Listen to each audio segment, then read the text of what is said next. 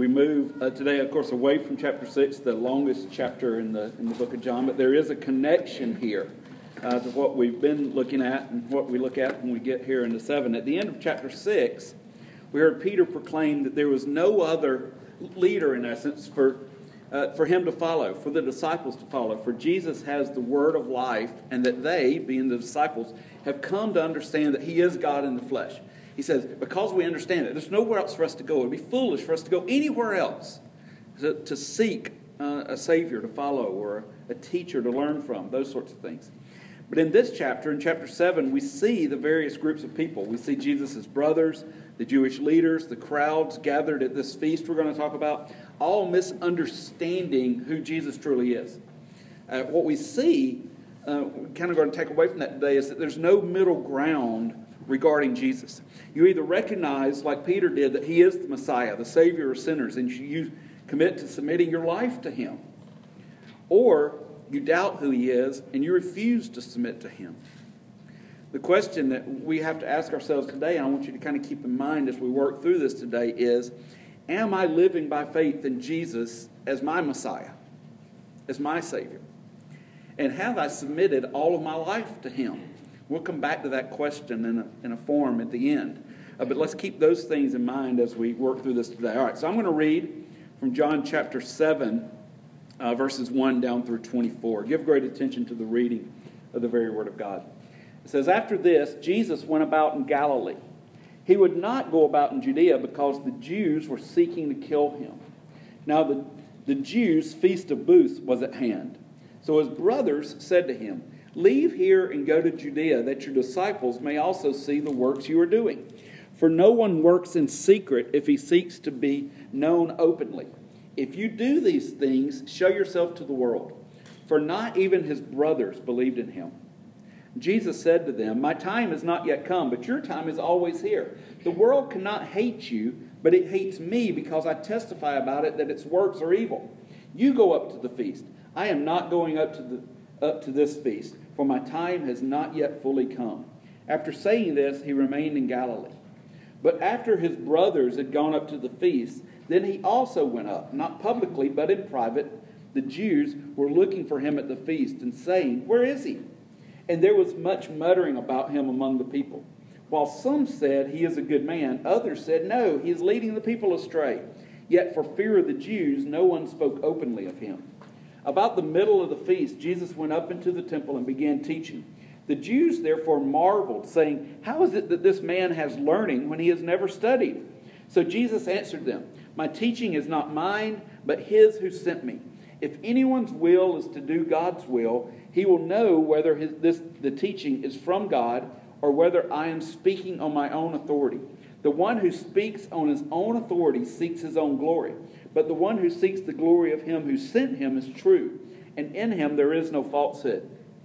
Has not Moses given you the law? Yet none of you keeps the law. Why do you seek to kill me? The crowd answered, You have a demon. Who is seeking to kill you? Jesus answered them, I did one work, and you all marvel at it. Moses gave you circumcision, not that it is from Moses, but from the fathers. And you circumcise a man on the Sabbath. If on the Sabbath a man receives circumcision, so that the law of Moses may not be broken, are you angry with me because on the Sabbath I made a man's whole body well? Do not judge by appearances, but judge with right judgment. Father in heaven, would you open up our hearts and eyes and ears to understand the truth of your word and see the beauty of the gospel? It's in your son's name we pray. Amen. All right, so we're going to look at at two things this morning how the crowds here are confused about Jesus and have wrong expectations of him. Uh, and then we're going to look at how these things astonish them and, and drive some of them to rage to the point that they're seeking to even, even to kill him. Uh, before we do that, let's just talk about the setting here. And this, this, uh, this passage is set at the Feast of Booths, or the Feast of Tabernacles. So, what is that? Well, this feast was one of the most popular of the Jewish feasts because, in essence, it was a, a big party.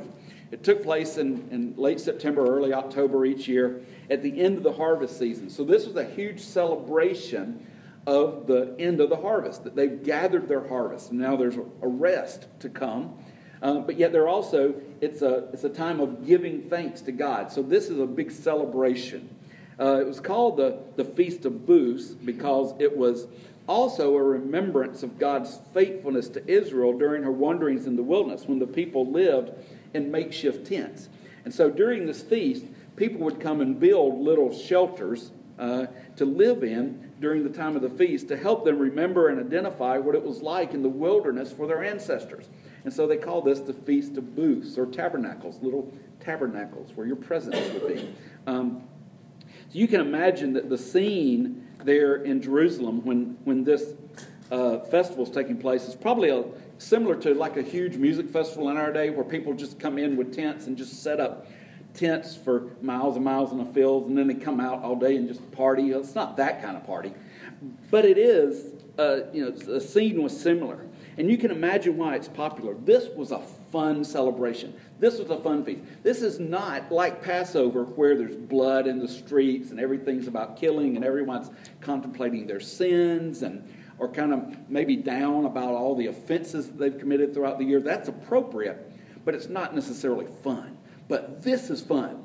This is a celebration. This is a feast of thankfulness and a celebration to God, a party celebrating His provision historically and in the present.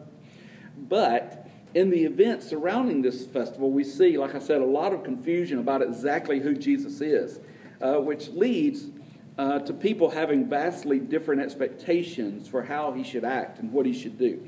So let's just kind of walk through the passage here and see who it is that's confused uh, about Jesus and have wrong expectations of him. In verse 1, he says, Jesus went about in Galilee.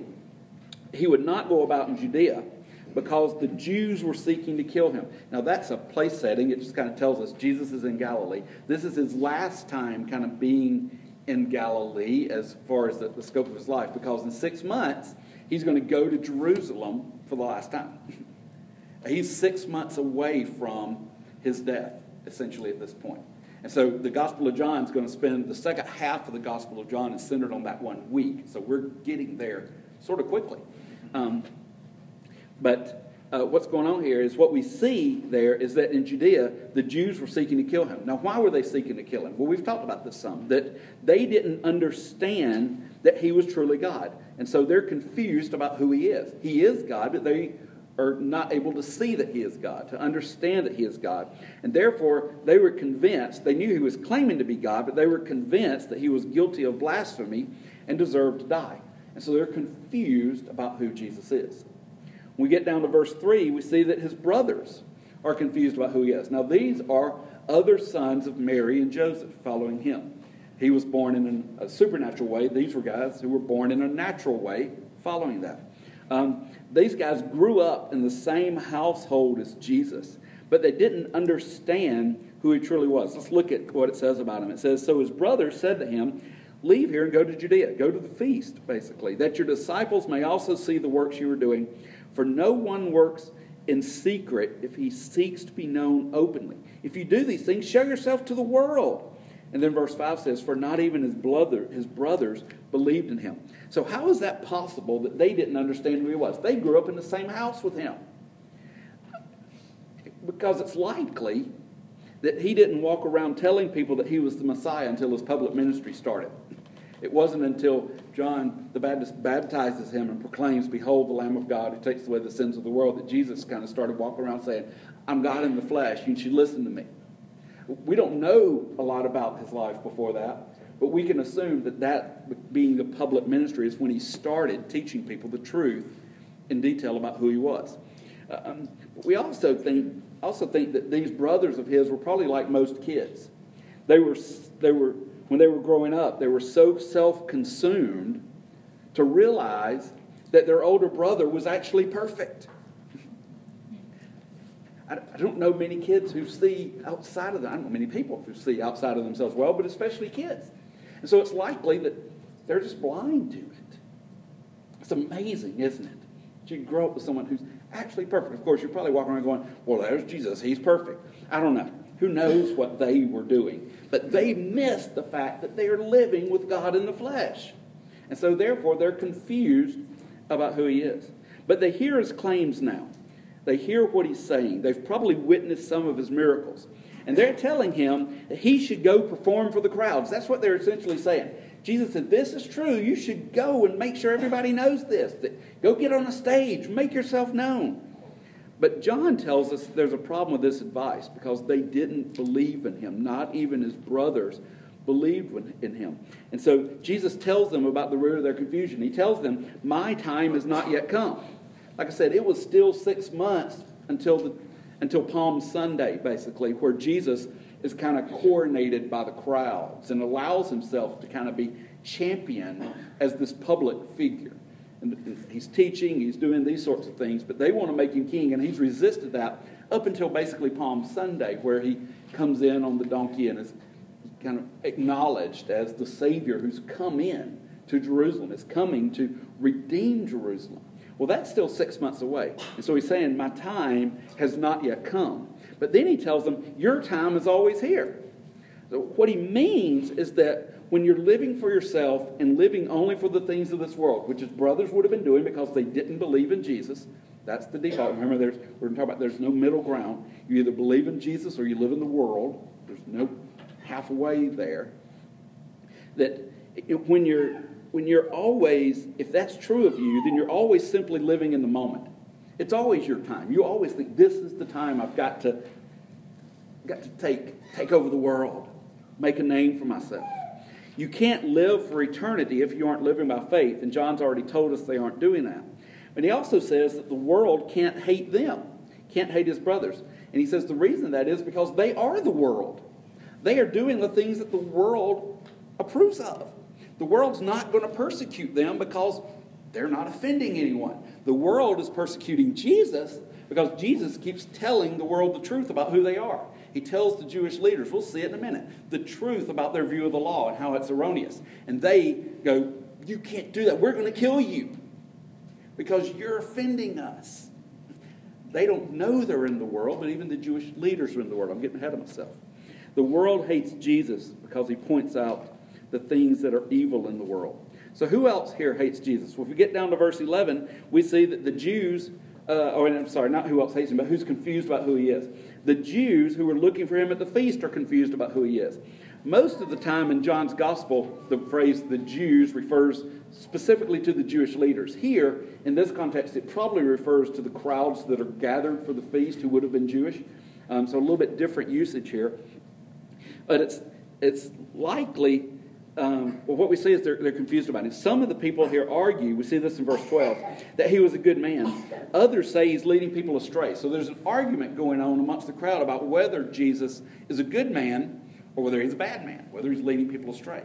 But we don't even get the sense that in the crowd, those who think he's a good man are actually on the believing side. They're just acknowledging that there's some good things about him. Some of them probably believe, but some of them maybe not. And so, but the crowd is even divided in their misunderstanding about how to understand the things they misunderstand. Is he just is he a good teacher? Is he a wise man? Is he a good man? Or is he leading people astray? The reality is he's neither of those things. He's the Son of God who has come to redeem them, to bring salvation into the world. Not just a good man, not leading people astray, but actually leading people to the truth about who they are and who God is and who He is. That's what they're missing, even in the crowd amongst people who think He's maybe good. They're misunderstanding, confused about who Jesus is. Down in verse 15, when Jesus began teaching in the temple, the Jews marveled at him. Like I said, once again, maybe the Jewish leaders or maybe the crowd. We think it's the crowd still kind of in play here. So it's likely referring to them that they are amazed that Jesus could teach so effectively without having been educated under one of the famous rabbis of the day. Because what would happen in the teaching in the temple is that there would normally be crowds of people gathered around some teacher in different corners of the, of the complex there. And each of these temp, each of these teachers are of a school of thought of theology or something, or training. And so they may say, Well, I studied under Rabbi so and so, therefore this is why my teaching is right. And so in the other corner, this guy's saying, Well, I studied under the school of Rabbi so and so, and therefore my teacher, my teaching is right. I had the best training. And so there's different schools. We see this is also true in the church, right? Paul confronts the church later on and says, Some of you say, I'm of Apollos, and some of you say, I'm of Paul. He says, But let's be of Jesus. So it still continues. We see it in our day. Well, I follow this famous preacher, or I follow this preacher, I follow this famous preacher, and whatnot. Not that that's all necessarily bad, but when that's our identity, becomes a problem. But it's always happened, and we see that here. And so when Jesus shows up and starts teaching, the people know he hasn't been to one of these famous schools. He hasn't been to the right seminary, in a sense. He isn't claiming the teaching of Rabbi so and so or so and so or so and so. He's showing up and saying, I just have this wisdom. It came from the one who sent me. Well, if you read through the lines, and sometimes he's even blunt about it, what he means is, I got this from God because God's the one who sent me. I'm above the schools. All of the schools of theology have errors. Yes, even us in our day. And Jesus says, I'm beyond that because my training didn't come from some man. I got trained. I am God Himself in the flesh. My training is beyond this world. My understanding is eternal. My wisdom is perfect. The schools of theology can't compete with this but that's all the people knew, so they were amazed that this unlearned man had this wisdom. We see the same thing happen with the apostles in Acts, right? It says that Peter and John, well, I think I have the quote here. Um,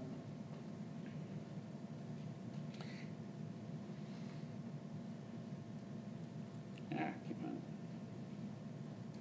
says uh, uh, in, in, Acts, um, when Peter and John were teaching, I think it was Peter and John um, that came to him and they said they were amazed at these unlearned men.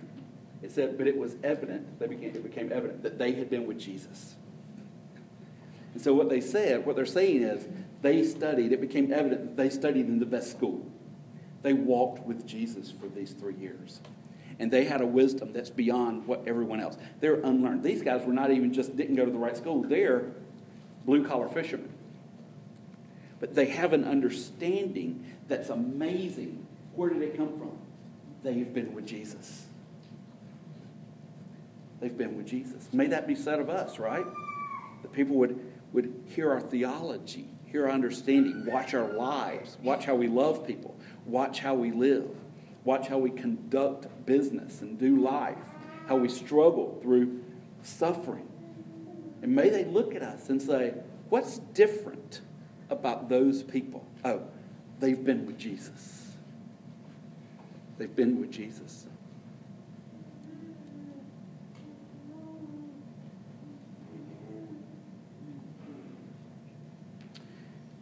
When he actually confronts the, the people here, the Jews, uh, the Jews who are teaching there, and, and whatnot, and when he starts teaching, it was uh, Jesus tells them, he tells them that they're confused. He tells them, You don't understand my authority because it comes from one who's greater than any earthly teacher. Then he tells them, if they truly knew God, as they claim to, all the Jews would claim to know God, right? He says, if you truly knew God and were seeking his will, you would understand that and recognize that this teaching is from God. He's confronting their understanding of Scripture. And he starts to, he doubles down on that starting in verse 19. He references Moses and the law. Look at verse 19. He says, Has not Moses given you the law? Yet none of you keeps the law. Why do you seek to kill me? What Jesus is basically saying here is he says, Look, you know the law. The law forbids murder, and yet you are trying to kill me.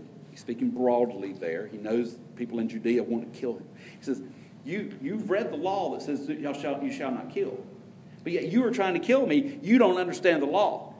Now, they might come back and say, well, you're a blasphemer and you deserve to die. But Jesus knows he's not a blasphemer. He's pointing out their hypocrisy. He said, you, you claim to live by this law. You say the law is the most important thing to you, but yet you're not keeping the law. Of course, they look at him and they say, What? You have a demon. Who's trying to kill you? Well, the Jewish leaders are trying to kill him. That too. the crowd may not be at this point, but the Jewish leaders are. But they accuse him of having a demon. He's accused of that multiple times. Because when people don't understand, they automatically go, My understanding must be better than your understanding. If my understanding is right and comes from God, then your understanding must be bad and comes from Satan. They've got it backwards. Right? Those who are confused about Jesus have a lack of understanding. Jesus' understanding comes from God on high. All right, so as we walk through this, Jesus refers to the previous episode we saw back in John 5, where he healed the crippled man at the pool on the Sabbath. He, when he says, I did one work and you all marvel at it. That's the one work he's talking about. When he healed that man publicly who was by the pool at Bethesda, remember, he got up and he took his mat and he walked. And what happened? The Jewish leaders came and confronted him and said, Who told this man to carry his mat on the Sabbath? And this man goes, Jesus did. So that's when they decided, to, you know, that was part of that process where they were really honing in and wanting to kill Jesus because he's telling people to violate the Sabbath in their mind by telling this guy to carry his mat. Um, but he, here's what he says in verse 22. Uh, he says, Moses gave you circumcision. And then he says, well, technically Abraham gave you circumcision, but Moses, uh, through Moses came the rules governing the sacraments. So that's what he's kind of getting at there in verse um, 22, where he says, Moses gave you circumcision. Not that it is from Moses, but from the fathers. And you circumcise a man on the Sabbath. So he says, you, Moses gave you this, these rules about circumcision. And Jesus goes on to point out that they don't hesitate to circumcise their baby boys on the eighth day, even if that day falls on the Sabbath. Now, technically, according to part of the law, it would be wrong to do that work, or at least the Jewish leaders' understanding of the law, the way they've been applying it, it would be against the law to do a work like circumcision on the Sabbath. But the scripture's clear that you should circumcise your baby boys on the eighth day. And so if the eighth day happened to fall on the Sabbath, they kind of set their Sabbath rules aside and circumcise the baby. Jesus is pointing out this inconsistency. He says um, that they are breaking one part of the law to keep another part of the law. Now, notice he doesn't tell them that they're wrong, just that they are inconsistent in their application of the Sabbath. They are willing to set aside their rigid view of the law for themselves and the circumcision of their children, but they want to kill Jesus for healing a man's whole body on the Sabbath. You get the hypocrisy? We can do what we understand to be right in doing a ritual that points us towards healing, but we can't actually do. But it's against our rules for you to do real, true healing on the Sabbath. Jesus wants them to quit judging by appearances, but to judge with right judgment. That's the last verse 24 there. Do not judge by appearances, but judge with right judgment. In the context, he's telling them to be consistent in applying the law to acts of mercy. But he's also challenging them to see him rightly. If they want to truly please God, which is their reasoning for being so rigid about the law, if they want to truly please God, they need to recognize Jesus for who he truly is. But they're confused, just like the crowds, just like his own brothers. Now let's stop here for a moment and acknowledge that it's possible that there's something in this passage that we're actually confused about we might be confused about something in this passage because it appears that Jesus tells a lie here. Did y'all catch that? Back during the conversation with his brothers, you might have noticed that Jesus said, uh, let's see, back in verse, where's that? Uh, verse 8, he said, You go up to the feast. I am not going up to this feast, for my time is not yet fully come. And then in verse 10, it says, but after, the, after his brothers had gone up to the feast, then he also went up. Not publicly, but in private. Okay, did John write this down wrong? Or did Jesus tell a lie? Or neither? neither. Um, the, the Greek scholars, of which I don't pretend to be one particularly, I, I read them and can understand them on some level, but uh, the Greek scholars say that the phrase here in verse 8, which reads, I am not going up to this feast, can also carry the meaning of I'm not going up to this feast at this time. It was kind of an understood possibility within the phraseology there. But our, our translation is trying to be faithful to what was actually said. But the meaning there, I think there's actually a footnote um, in the in the in the ESV, for example, the footnote says adds some manuscripts add yet. So some people later on put that back into the manuscript or you know, we're not 100% sure which manuscripts are the actual more faithful ones. Most of them don't have yet, but it's, they say it's to be understood there. So he says, um, but we also think it could mean that Jesus is saying to them, I'm not going to the feast in the manner that you want me to go.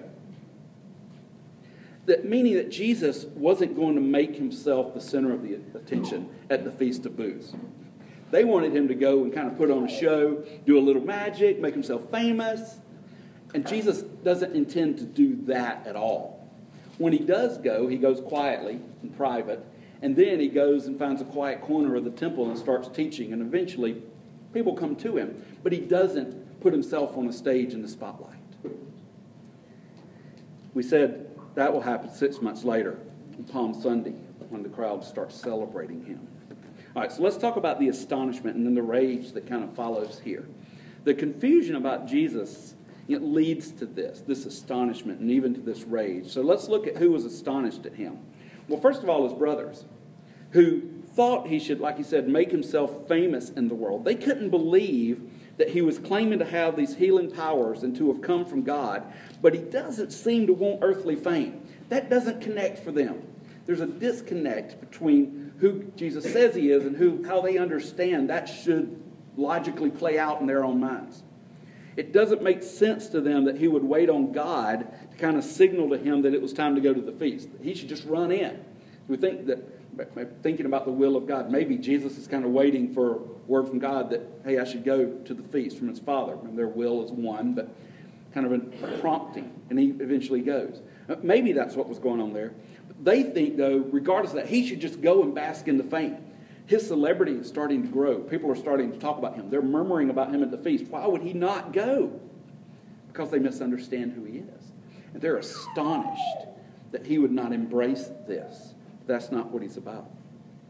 Those who heard him teach were astonished. We already mentioned that they were amazed at the fact that he had wisdom that didn't come from earthly teachers and earthly schools. Um, like we said, they said similar things about the apostles, that they were uneducated common men, and the crowds were astonished about them as well because they had been with Jesus. We also see that there is astonishment about Jesus' boldness.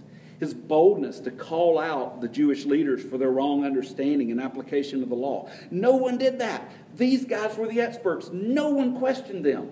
And all of a sudden, there's this little guy from this little town who's been working as a carpenter his whole life, who has no training and no teaching in the seminaries of their day, is walking up into their business and saying, You are wrong. That was beyond the scope of understanding for the common Jew of that day to question the teachers of the law because they were the experts, they were the professionals, they were the ones called by God in their mind to interpret the law for them and to tell them what was expected of them. These guys, these teachers were the experts. No one was foolish enough to confront them in this way. And we sense the rage here that surrounds Jesus. The Jews are enraged that Jesus claims to have authority that comes from God. They're enraged when they're told that they are, they're seeking to kill him as breaking God's law, the law that says, Thou shalt not kill. They're enraged that Jesus would point out their inconsistency in their Sabbath practices. We know that they're enraged because, like I said, in just six short months, they're going to nail him to a tree for being a blasphemer. They're going to kill him. The rage is building, and they're looking for an opportunity to arrest him, even at this time. But what we really see when we compare this passage to Peter's declaration at the end of 6 is, like I said, there is no middle ground. We're either with Peter or we're with the Jewish leaders and his brothers and the crowds, in a sense. You either see Jesus as the Messiah and you pledge to submit to his lordship over you, or you reject him and see him as foolish, like his brothers did in their unbelief, or you're so angered by his boldness and his claims that you want to kill him. There is no middle ground. Jesus is either the King of Kings or he is a charlatan. The resurrection, though, is the proof that we need. It's proof that he is no impostor. Jesus is the King of Kings and the Lord of Lords, because he has come from heaven to save us from our sins, the only right response to him and his teaching is to live in submission to him all the days of our life. That's the calling upon us. To see ourselves for who we truly are, sinners in need of a Savior, to see Him as He truly is, the Savior that's come from God to redeem sinners, and then to submit our lives to Him, for He is the Lord. So at the beginning of our time today, I said we need to ask ourselves Am I living by faith in Jesus the Messiah? And have I submitted all of my life to Him? We submitted all of our life to Him. So now that we're in, let me rephrase that last question because it's not really fair. Here's a better question Are you living a life of faith and repentance in every area of your life? I rephrase the question because it would actually be pastorally unkind for me to pose a question that might lead you towards thinking or feeling that you have to be perfect to be right with God. Have you surrendered everything to God? And you go, Well, I haven't surrendered everything. Oh no, I'm lost. No, that would be pastorally unkind to me because none of us have surrendered everything to God. And none of us will as long as we're in this flesh. But last week we talked about how even Peter, the one who was so sure and so bold in his proclamations of faith in Jesus, denied Christ. Not even Peter was fully sanctified in this life. But as we look at Peter's life after the resurrection of Jesus, what we see is a life of growing faith and growing in repentance. Maybe we even say continual repentance. I heard a preacher say that there was a time that he would regularly stand before his church at the end of a worship service and having a song, a song, a hymn like I Surrender All. Y'all know that song, right? I surrender all. The implication of that song is if you haven't surrendered all, then you haven't surrendered anything. And he would actually say that. If you haven't surrendered everything to Jesus, you've given nothing to Jesus.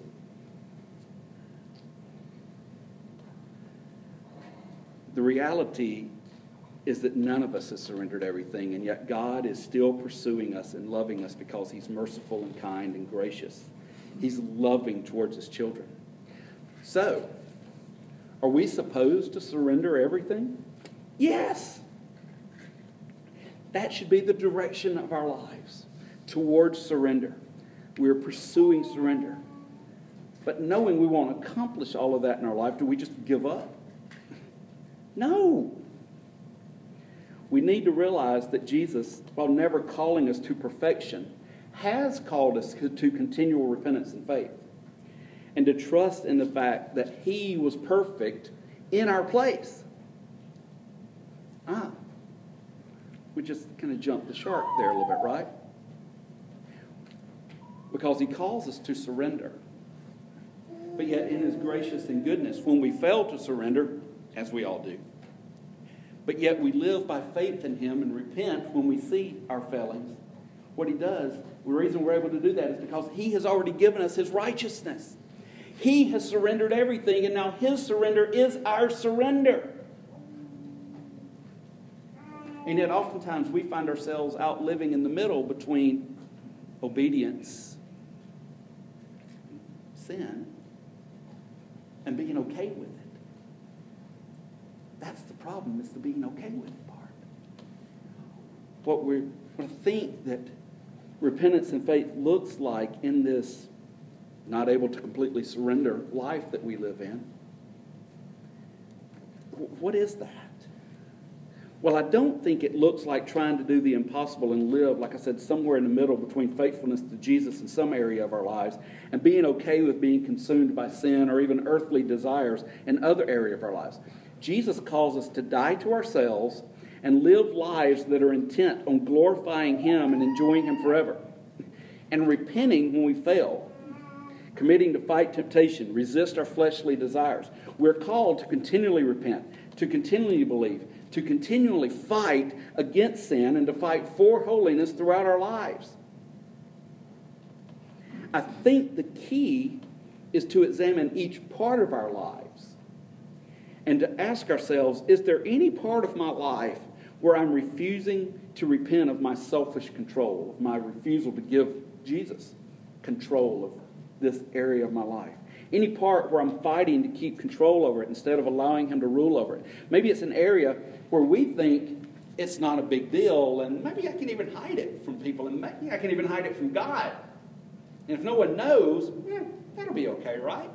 No. Maybe it's an area where we think the price of submission to God's will in that area would be too costly. It might cost me my job, or cost me a friendship, or cost me something that I've deemed too costly. But yet, Jesus is calling us to trust Him, to surrender, to live in all areas of our life under His Lordship. So he calls us to submit all of our life to him. That's what lordship implies. You can't be halfway under authority in that sense because he demands everything. We can't decide that Jesus should only be Lord of some parts of our lives. We need to be seeking to repent and believe and fight in every area of our lives, even if we find ourselves doing so imperfectly. So, can we sing, I surrender all? Yes! In faith that God's working in us to be sanctified, that our goal is to surrender all. So we can even sing that. But it's about perspective. Not that our righteousness, our right standing with God depends upon our surrender, but that our right standing with God compels our surrender. Yeah. When we get that backwards, we find ourselves on the wrong side of that middle ground. We're made righteous because of what Christ has done, not because of what we are doing, even in our surrender. But yet, his call upon us demands and calls us to surrender. So, why would we submit ourselves fully to God or to anyone or anything else? Why would we give up control? Because He loves us.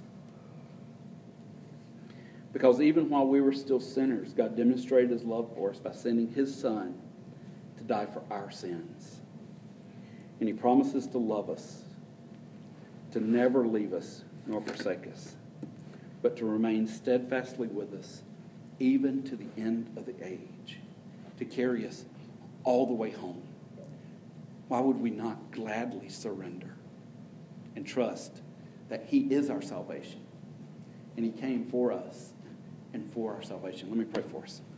Father in heaven, we thank you for your goodness. We see pictures in Scripture today of people, Peter, who by faith puts his faith and trust and hope in you and is seeking to surrender his life to you. Is compelled towards that end. And then we see others, the brothers, the crowds, the Jewish leaders who are seeking to live separate from you, to reject the Savior that you sent. God, would you help us to stand with those who are of faith, who trust in Jesus Christ to redeem us from our sins? Help us to put our faith and hope and trust in Him and to fight sin to fight our want of self control, to give you control of our lives, that, to resist controlling everything and living for our own glory, to live for you and for your glory. Help us to love, to love you with all of our heart, soul, mind, and strength, to love our neighbor as ourselves, because you have first loved us. It's in your Son's name we pray. Amen.